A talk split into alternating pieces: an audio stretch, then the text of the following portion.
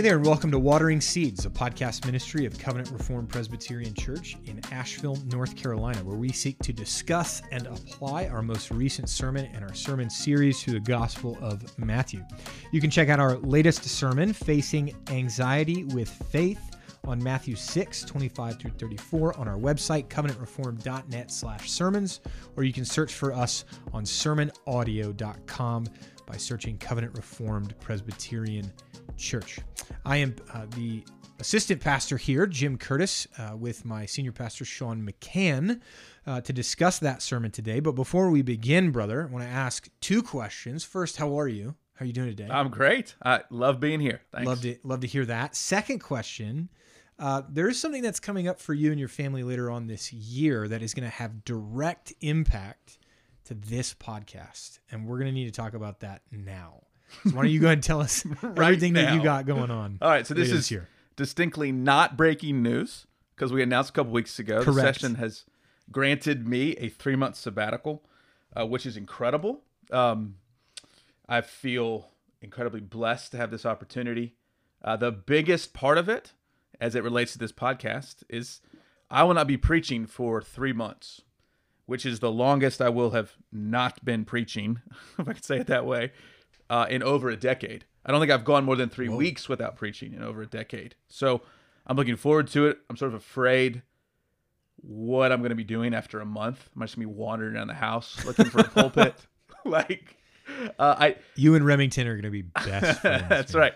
That's my pup. He'll be chasing me around. Um, I do think when it comes to this podcast is about preaching, uh, and you know this. You've been preaching for a while. Uh, it's it's sort of a, sermon is that week's discipline, right? That week's study of the Word. Uh, it is that week's um, kind of what does the text say? How do we apply it? Right. The The the nuts and bolts of preaching. Uh, but there's so much more to that because when preaching is a very vulnerable experience, we're very much putting ourselves uh, and our relationship with God sort of public in a sense. And in that way, preaching is draining in a way that no, nothing else I've ever done is, if that makes sense. Mhm.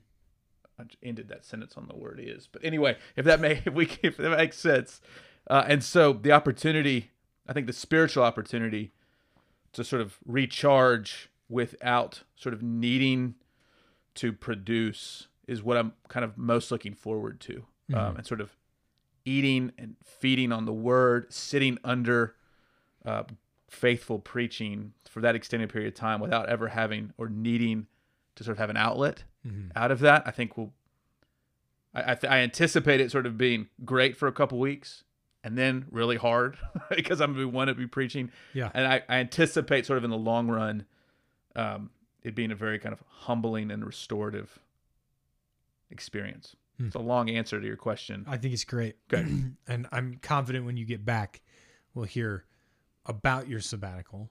Uh, until then, I am both very excited for you and your family. I think it's going to be great. Uh, as I've gotten to know you uh, since coming here, I can tell that I think that time is going to be used well and wisely by you and your family. Uh, and and I think it's fantastic that the uh, the session is giving you that. But I'm also very uh, sort of not looking forward to it because I've enjoyed getting to know you and working with you. Um, you know, I worked uh, a day sort of off sequence from you the other day, and it took all of my energy not to, to text you.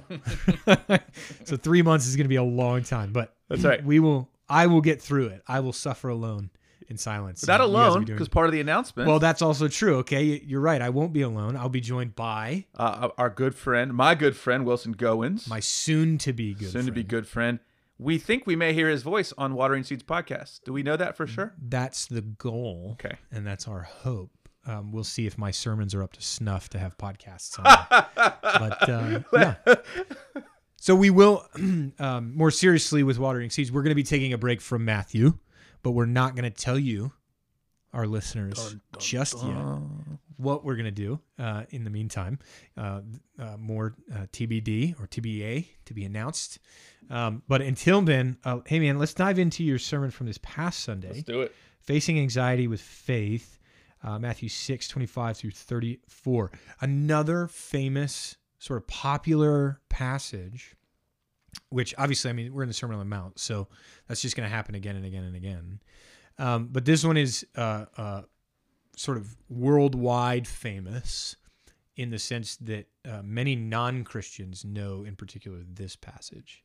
And interestingly, I think find comfort in this passage, even if they don't necessarily mm-hmm. believe. So let's talk about that really quickly as we set up maybe the the the categories of anxiety, of worry, of depression, which are all things that you talked about. Let's talk about why you think maybe there's a general pull mm-hmm. toward this message Jesus is giving here in Matthew 6 and why so many people might find it so comforting. Yeah, uh, there's a general sense, right, that religion generally is supposed to help us be more at peace and to not worry so much. So maybe there's a little bit of that. Uh, I made the point in the sermon that we're particularly interpreting God's care for humans as his fatherly care. But you could also sort of interpret that as just his general creator care for humans. And so, just as he cares for a bird, whether it's a Christian or not, he cares for a human, whether he or she is a Christian or not. But I, I think the real answer to this is woven into Jesus' teaching are sort of proverb like statements about worry. And so I, I brought a couple of them out in the sermon um, one of them is verse 28. Before you jump there, let me jump on the word proverb really quickly. So I think a lot of times folks hear proverb and they think, I do this and I get that out of it. But sort of, I think how you mean it here and how I think the, the book of Proverbs is sort of general wisdom type things, which gets to the general comfort here. Right. I think yes. So exactly. so just hopping on that, it's not as though uh, uh, we would say, right, do X, and you get the comfort here that Jesus is is giving us. Correct. Right. Yeah. It's sorry. I mean, it's sort of a generally recognized wise saying. Right. Wisdom principle. According yeah. to kind of the natural law of how the world works. Right. If we could say that. So, for example, verse twenty-seven: Which of you, being anxious, can add a single hour to his span of life? That's not a Christian or non-Christian right sort of thing. It's we all can generally acknowledge. Yet worry is powerless. Uh, the final verse Don't worry about tomorrow. Tomorrow will be anxious enough for itself. Yeah. I'm to be worried tomorrow. I'm, I'm going to be worried the next day. Like, yeah, there's, uh, there's enough today to occupy my time and thought and attention. Let's not waste time yeah. thinking down the road. So those kind of, I say those are proverbial kind of worldly wisdom type sayings that you can pull out of this and still acknowledge it's true. Those truths obviously function best within the context of how Jesus is teaching the entire thrust of the passage. But I think somebody who doesn't believe necessarily in Christ can still find pearls of wisdom, I guess, mm-hmm. in this passage. Yeah. And I like how you explain some of these proverbs, uh, particularly by pointing out um, that uh, worry is powerless. I thought it was interesting you used the word powerless there instead of a different word. But explain a little more why you think worry is powerless. Yeah, it doesn't uh, have the power to accomplish the end that it is sort of obsessed with. Right. Right. And so, um, when we are kind of, uh, I mean, I guess think of it, I had it, I don't know if you get these dreams, like these preacher dreams yeah. Okay. Where yeah. the one the other night was for the entire first half of the service, I could not find my tie. Okay. And so it's like time to preach, and I'm borrowing other people's ties. I can't tie the tie.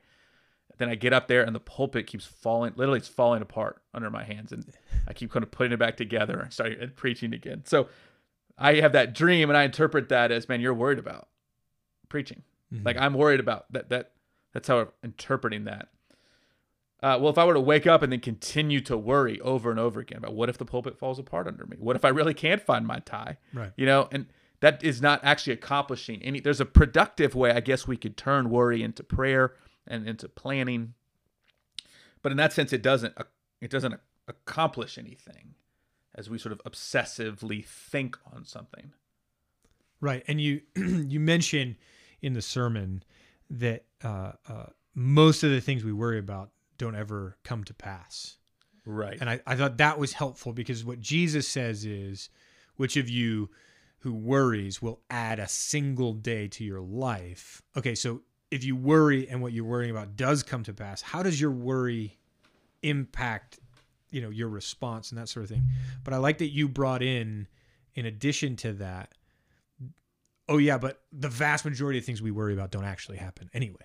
Right. And I thought that was super helpful in in recognizing that that when we do get worried, it is, if I can use your words um, and turn them around a little bit, it is powerful to recognize that worry is powerless Okay. Yeah. in that way. that that that really stood out to me. That in my worry, maybe sometimes uh, uh, the obsession happens, but you can disarm it by saying, sort of, uh, "Lord of the Rings, you have no power here," right? Like, right. but actually mean it um, from from that sense. Um, let's talk about the uh, the birds in the fields. Um, Jesus uh, sort of asks this question. Um, you know, consider the fields, consider the birds. Aren't you of more value to your Father in heaven? Um, I want you to sort of solve a tension that I think a lot of people may have in their minds with this part of the passage. I'm going to drive through downtown Asheville later today and I'm going to see people who live on the side of the street whose clothes are not adequate, maybe for the weather or something like that. How do I read Jesus' words here and then go experience that and say, okay, Jesus was right.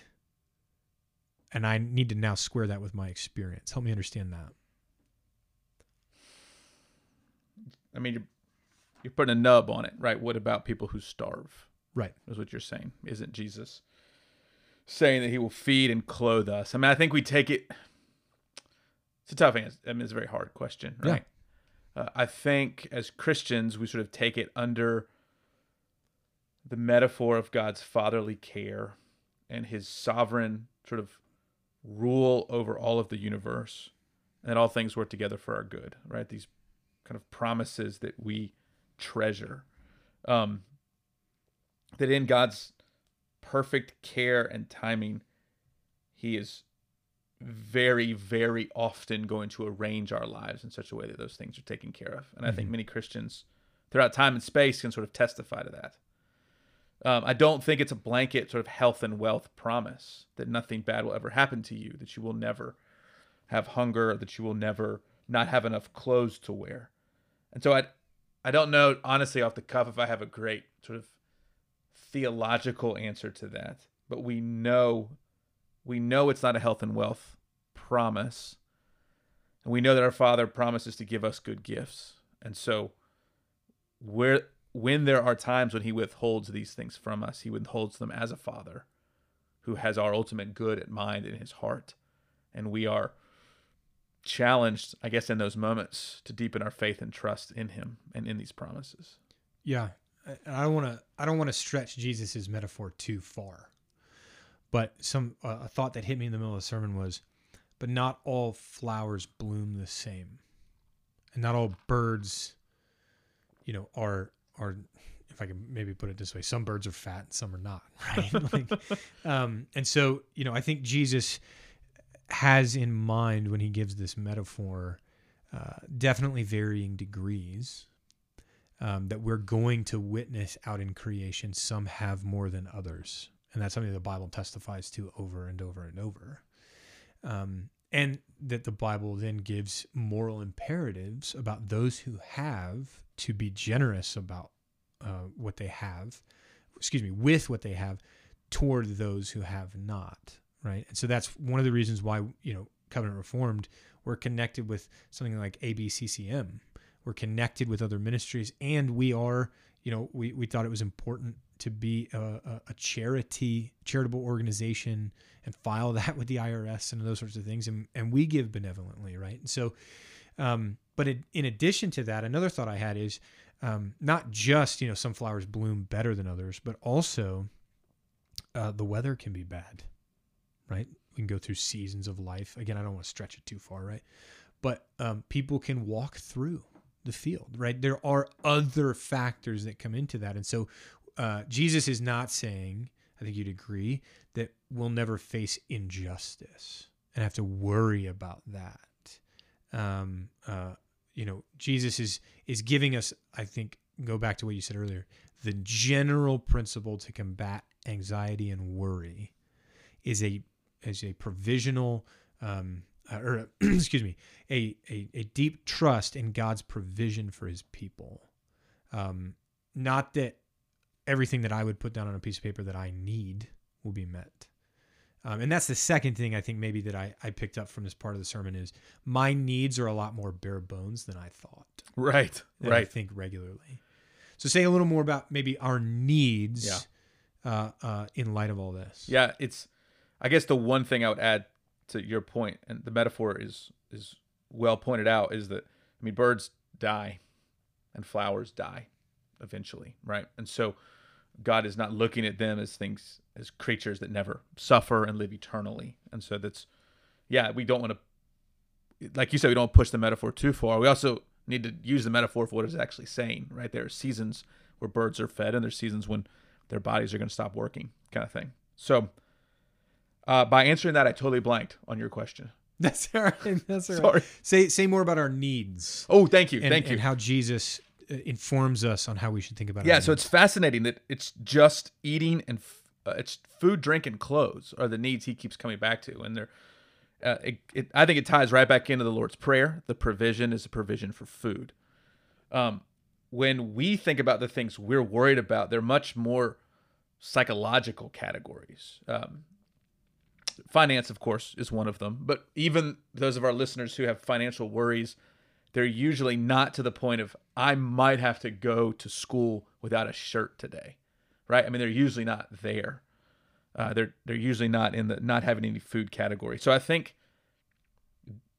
Jesus is sort of providing almost like a baseline of what do creatures need. We need food, we need drink, we need shelter. Some of those those physical needs and the needs beyond that, kind of our spiritual and relational needs, are very much met by God in a in a different way and through His people and through the church.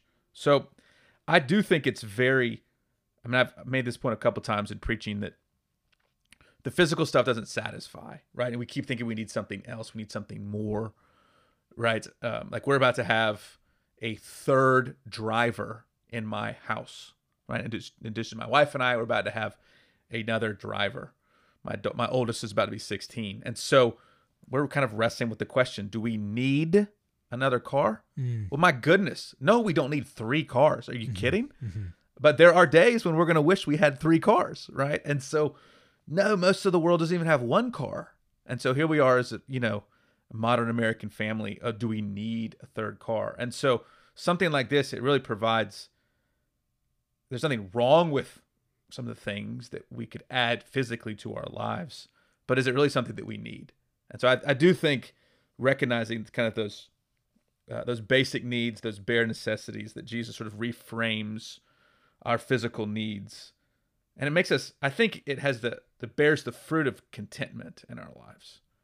Right? Like when we just step back and look at this verse, man, I am so, so cared for and loved. Um, yeah. So, is Jesus? This is a yes or no. So explain your answer. but is Jesus sort of laying on us a burden of guilt about material things? This is sort of stretching back a few sermons at this point. I want you to say more because I think we can hear your answer and go, I don't need two cars in my family, especially you know where we live now, right? um, it'd be nice, but I don't have to. So should I go sell my car? Right. Should I go get rid of, you know, half the things in my house that I only use once a month, once a quarter, once a year? Or is is am I missing Jesus's point maybe the other direction? Sure. I mean, we, we've gone over and over again, Sermon on the Mount. It's not the material, it's the heart, right? Right. And so we're getting at the heart. The issue is not how many cars that you have, how much clothes you have, the food that you eat. I mean, the issue is the heart behind it because he's, he is, I mean, he's, he's pointing out the, the folly of seeking after these material things. And he is pushing us or calling us to seek after the things of God and God's kingdom. And so, we can seek after God's kingdom no matter how many cars that we have. And we can fail to seek after God's kingdom no matter how many cars we have, right? I mean, the it's not the material thing is not the answer. Uh, it is sort of a downstream fruit, right? And so I do think something like this helps us think through types of purchases we make, right? I mean, where we live, uh, how we spend our money, how we spend our time. All of those types of decisions should be put through the filter of seeking God's kingdom first.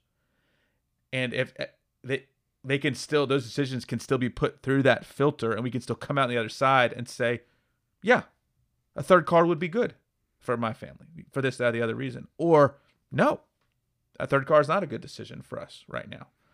Um, we may not even be able to make that decision. So that's maybe a moot point. Yeah. Um, but you, I, I hope you're, I think you hear what I'm saying. Like it, this is what Jesus is. I mean, it's like he's shining a spotlight on our, our worry about our physical things in order to reflect into our hearts and say, where, where does your heart actually stand in relation to these things? Yeah, that that gets us to to something that I another takeaway I had here, and that that is the, the that anxiety really plugs in really well with the emphasis Jesus is getting at with the material things, because he's getting down to, um, you know, he's talked about money, he's talked about uh, uh, the internal, external, he's talked about prayer, he's talked about fasting, he's talked about all sorts of stuff up to this point.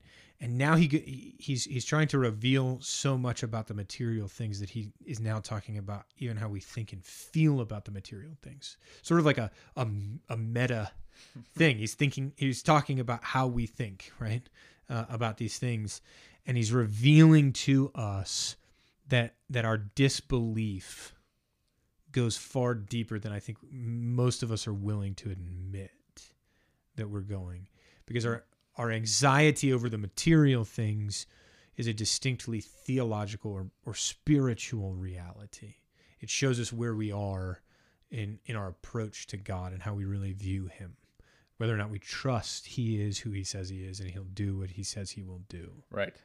So I, I love that the Sermon on the Mount, I mean, it's God, obviously, but I love the progression Jesus has taken. He sort of dismantled the material things, and now he's talking about the anxiety over those material things um, uh, from from the treasures. So can I piggyback from that onto this idea of trusting God, uh, and the whole the, the entire application of the first point of the sermon was to believe the promises of God, and my my assumption is not that a room full of Christians doesn't believe that God takes care of them. Like I know every Christian in that room probably thanks God for their food multiple times a day. So I, I'm not a, sort of accusing people of not believing God, but I think our worry, and this has come later, so I, I may be jumping ahead.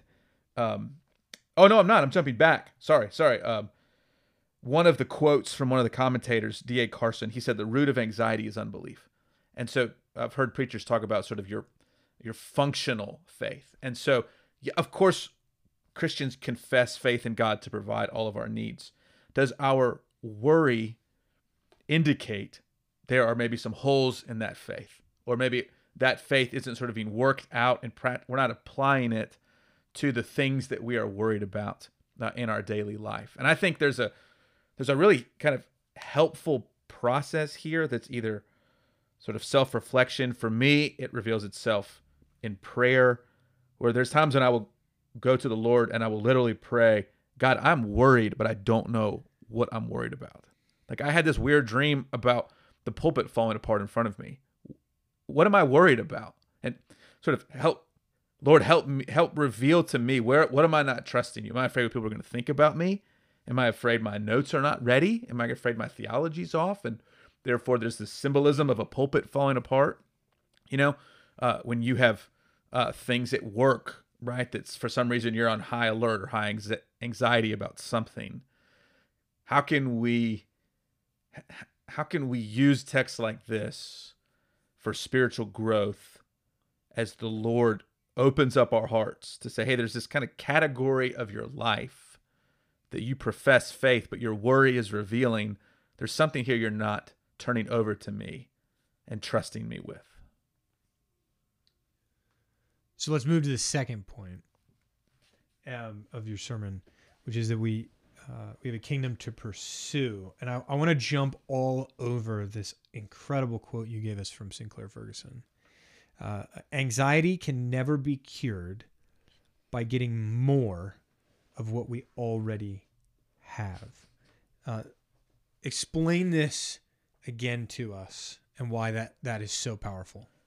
Yeah, I, I loved that quote, obviously. Um, so, the way I set it up in the sermon is that when we pursue material concerns, when we're like our Gentile neighbors and pursuing material concerns above spiritual concerns, it's because there's this implicit promise that if we achieve enough of those material things, then our worry will go away, right? Our anxieties will go, we will have arrived, we will have achieved.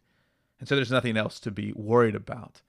What the Bible tells us over and over again uh, is what Sinclair Ferguson highlights with this quote is that that anxiety it it can't be cured because there's never enough.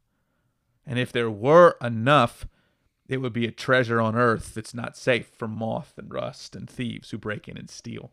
And I don't think I said this in the sermon. I'd, I'd be more guarded about this because I don't want to step on people's toes. But I think sometimes the the people who are sort of the most organized and achievement driven and planned out in life can also be the most anxious people. And I found this in my life because I, you know me, I sort of strive for organization and order. Um, it is a false god in the sense you can always be more organized. You can always have planned better. You can always have started your process another week earlier and it, it's never enough. So that's that, that's what the quote is for me, and it gets back to the lie that we believe that somehow enough material stuff is enough to put an end to our worry. Yeah, I, I just thought it was it, it put um, a, a, bow on it. I almost feel like I'm glad you didn't, but I almost feel like you could have just ended the sermon.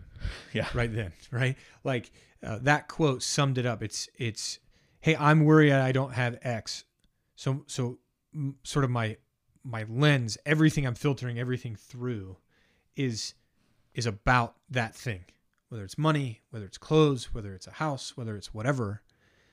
And so my thought is what's going to solve that is having more of that but that's sort of the source of the worry to begin with. Mm-hmm. um, and and it was just i don't know it was very eye-opening to me to realize uh, that the, how i view money how i view uh, food how i view all of these different things that i want all of my desires in life. If i'm worrying about them uh, uh getting more of that doesn't mean anything just means I have more of that, which potentially leads to more worry. Mm-hmm. So and then you mention, and you, and you highlighted this earlier, but you you mentioned uh, according to Jesus's words, right, that worry in this life never stops, and Jesus highlights this at the end of the passage. Tomorrow has enough worry of its own, um, or uh, that, I guess that's the King James that's yeah, yeah. stuck in my head. But uh, uh, if worry never stops, let's go back to the comfort. How can we find the comfort that Jesus is providing if the worry is going to be there when I wake up tomorrow? I mean, it's just an opportunity to believe the promise of the gospel again. I mean, that's a sounds like a short cop out answer. All right, but... pastor. right? Yeah. No, I. I'm. Uh, it's it's. Uh, you highlight this. It's that pers- the pursuit continues. Mm-hmm. I thought that was excellent. Mm-hmm. That the um, as the worry never stops, what that means is that the pursuit continues. Mm-hmm. And and so then, uh, and this is why I'm really glad you didn't stop at the Ferguson quote, because as enlightening and, and powerful as that quote was for me, just listening to it, uh, to your sermon, what what I took away and, and what I wish we had spent the last 20 minutes on is is the last part of your second point, and that is the the um, the submission of all of these different areas of my life to the kingship of Jesus. Right? I, I almost felt like uh, at, one point I remember thinking in the sermon, this almost almost feels like Jesus is pulling a Bob Newhart. Just stop it on me, right? right? Like, don't worry. tomorrow's got enough worry of its own. Cool, Jesus. Like, thanks. And then you said that, and I went, oh, there it is. Right. Uh, uh, and I appreciate that you didn't give the specifics. I know a lot of times in sermons we think, okay, do I give specifics here and, and sort of, you know, put meat on the bones here? Do I give categories and let them think? And I'm really glad you sort of went that direction with this one and, and said, let's submit uh, uh these areas of our lives uh, in which we have all of these these anxieties about everything, um, left, right, and center. Let's submit those to Jesus, and you highlight sort of categories of that. Me individually, right, as a as a household, and then even corporately together as a church. What are what are some of our biggest anxieties? So what are what are some of the I'm going to push you to maybe some specifics now. What are some specific ways you have seen Jesus work in your life or in the life of maybe somebody else as an individual or even at the at the household level of submitting to Jesus is the pursuit of the kingdom addressing the concern and the anxiety and the worry here. Yeah, that's a that's a good question. Um I mean, I made the point in the sermon that it's an act of faith to pursue the things that God prioritizes even if they sort of they feel like they don't provide the things we need in the moment. And so one example that comes to mind for me personally, and not everyone's going to relate to this, but it's the example of parenting, right? And in parenting, one thing that um, I've always sort of had to try to remind myself, and my wife is good to remind me of this, is like parenting children is always taking the long view. And so sometimes that means you make decisions in the moment. And really, the, when this comes to a head is like discipline for your own children. And I know this isn't a fun topic for a podcast, but um, I, I've honestly had to have some growth in this area with my own kids and my own sort of parenting style. I want to be a fun loving dad, right? I just want to get along with my kids all the time. But to discipline a child is an act of faith that takes the long view of mm-hmm. teaching them of the fatherly love of God. Mm-hmm. And it's no fun in the moment. If that makes sense. It's you just kind of want to get over it. You want to get your kid what they want. You want to get them to stop crying. You just want to get on with your own day and life or whatever. But there are times and that's sort of a role, right? As a parent, I need to submit myself to the kingship of God in my life in this role as a parent. Um, so that's that's kind of one that comes to mind for me um, I think that's a really powerful one. I mean, I've, I've had a lot of conversations with a lot of people about parenting, right? Um, both, you know, fostering has, has sort of opened up that realm to us. A lot of people, um, uh, you know, out there giving wisdom. We've listened to podcasts and stuff like that. Um, our own parents and those sorts of things. Um, and now our experiences both as foster parents and, and as parents to, to Charlotte. But I, some there's always this story in the back of my head that sort of nags me when I think about parenting. And that's a conversation I had with a mom where she told me that the most successful parenting philosophy is to uh, limit the amount of times you say no as much as possible. Okay. And really, what that amounted to was say yes to everything you possibly can. Yeah. And I remember in the in the moment that didn't sit well with me, and I realized that this person who who said that their biggest anxiety their biggest fear is that their children won't like them. Yeah. And so you see, right. just picking up with the, the, parenting, you see how more of the same doesn't actually help. Yeah. And what's very interesting is several of her children are now being told no later in life, not by her necessarily, um, but uh, by the world. really, like things don't work this way, and they're blaming their parents. Now, I mean, that's not a one to one. I'm not saying she wasn't a great mom. She was a fantastic mom to these children. But what that tells us is that the worry didn't solve the problem, right? Um, I'm not saying that, again, her philosophy led to that necessarily, but it certainly didn't prevent it. Mm-hmm. And I think that gets us back to that Ferguson quote. That gets us back to the understanding Jesus is trying to communicate here is that, um, if I can maybe say it this way, it's such, it's just such a, a, a small view of how things work. Hmm. To think that we have the control over that, mm-hmm. to think that we have the ability to do this, that, or the other, um, and it says something about our view of the goodness of God mm-hmm. um, in in many ways. I want to reset the parenting example just really quick, just to make sure uh, I'm kind of saying this clearly here is that um, this isn't a kind of a strict versus non-strict Right. conversation. It's a as parents, what is what does it mean to seek the kingdom of God as a parent? Right. It means to raise up a child as a follower of Christ. We can't guarantee that. Right. God alone must open our children's hearts to believe. God has given us, however, clear instruction on how to parent our children. Mhm. And so I can worry all day long about my kids and what they're learning at school and what their friends are telling them and what they're seeing on the internet. Uh, this, and that, you could be other. more strict, and that could blow up. Yeah. You Right. could be less strict, and that could blow up. Right. Yeah, but what is sort of submission in the long run of doing the things that God calls me to do as a parent, extending the free grace of forgiveness while also extending sort of the strictness of the law of God to my own kids. Yeah. Nuance that out, whatever. Yeah. But that's an act of faith. Right. It's a selfish act to do whatever I want in the moment with my kids and then sort of worry about how they're turning out all day long, as opposed to sub- aiming to submit myself to the clear teachings of Scripture while entrusting my kids to the Lord. Mhm.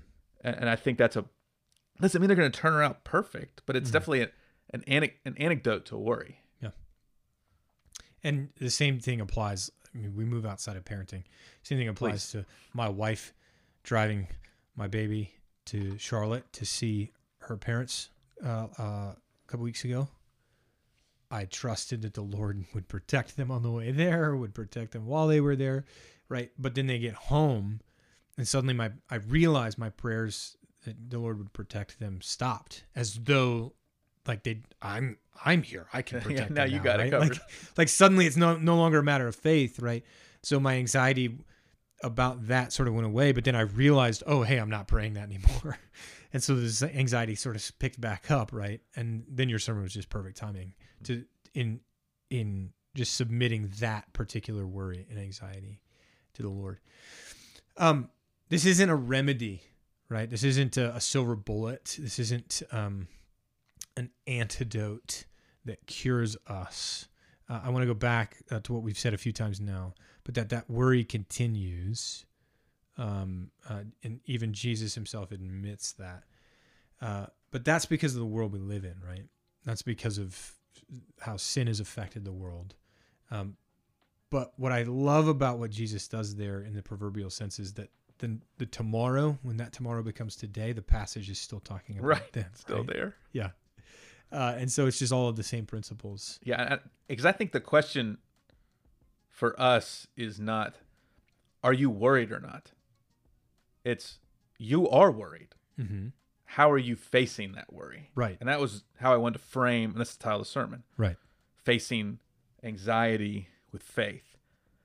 Uh, you you've got it. How are you going to aim to sort of put it to death each day? Right. And that's that's the faith that Jesus two points of the sermon. He gives us a promise and a kingdom. Jesus does both of them. Right. Right. And that's what you that's how you finish. That's how that's the that's the end of it is that he gives us the promise and the kingdom to go after, to believe, to trust, to put our hope in those two things. And the reason that those two things are certain and, sh- and sure is because he doesn't put them in our hands, but does them himself uh, through his death and resurrection. So, hey, it doesn't solve the problem, like you said. It's, it doesn't mean now that they've heard the sermon and this excellent podcast, they're not going to worry anymore. but uh, Lord willing, we can now uh, face that together uh, with with our eyes fixed firmly on Jesus. Amen. So, thanks for your sermon, brother. Thanks for your time today. Love it. Thanks for having me. All right, brother. Till next time.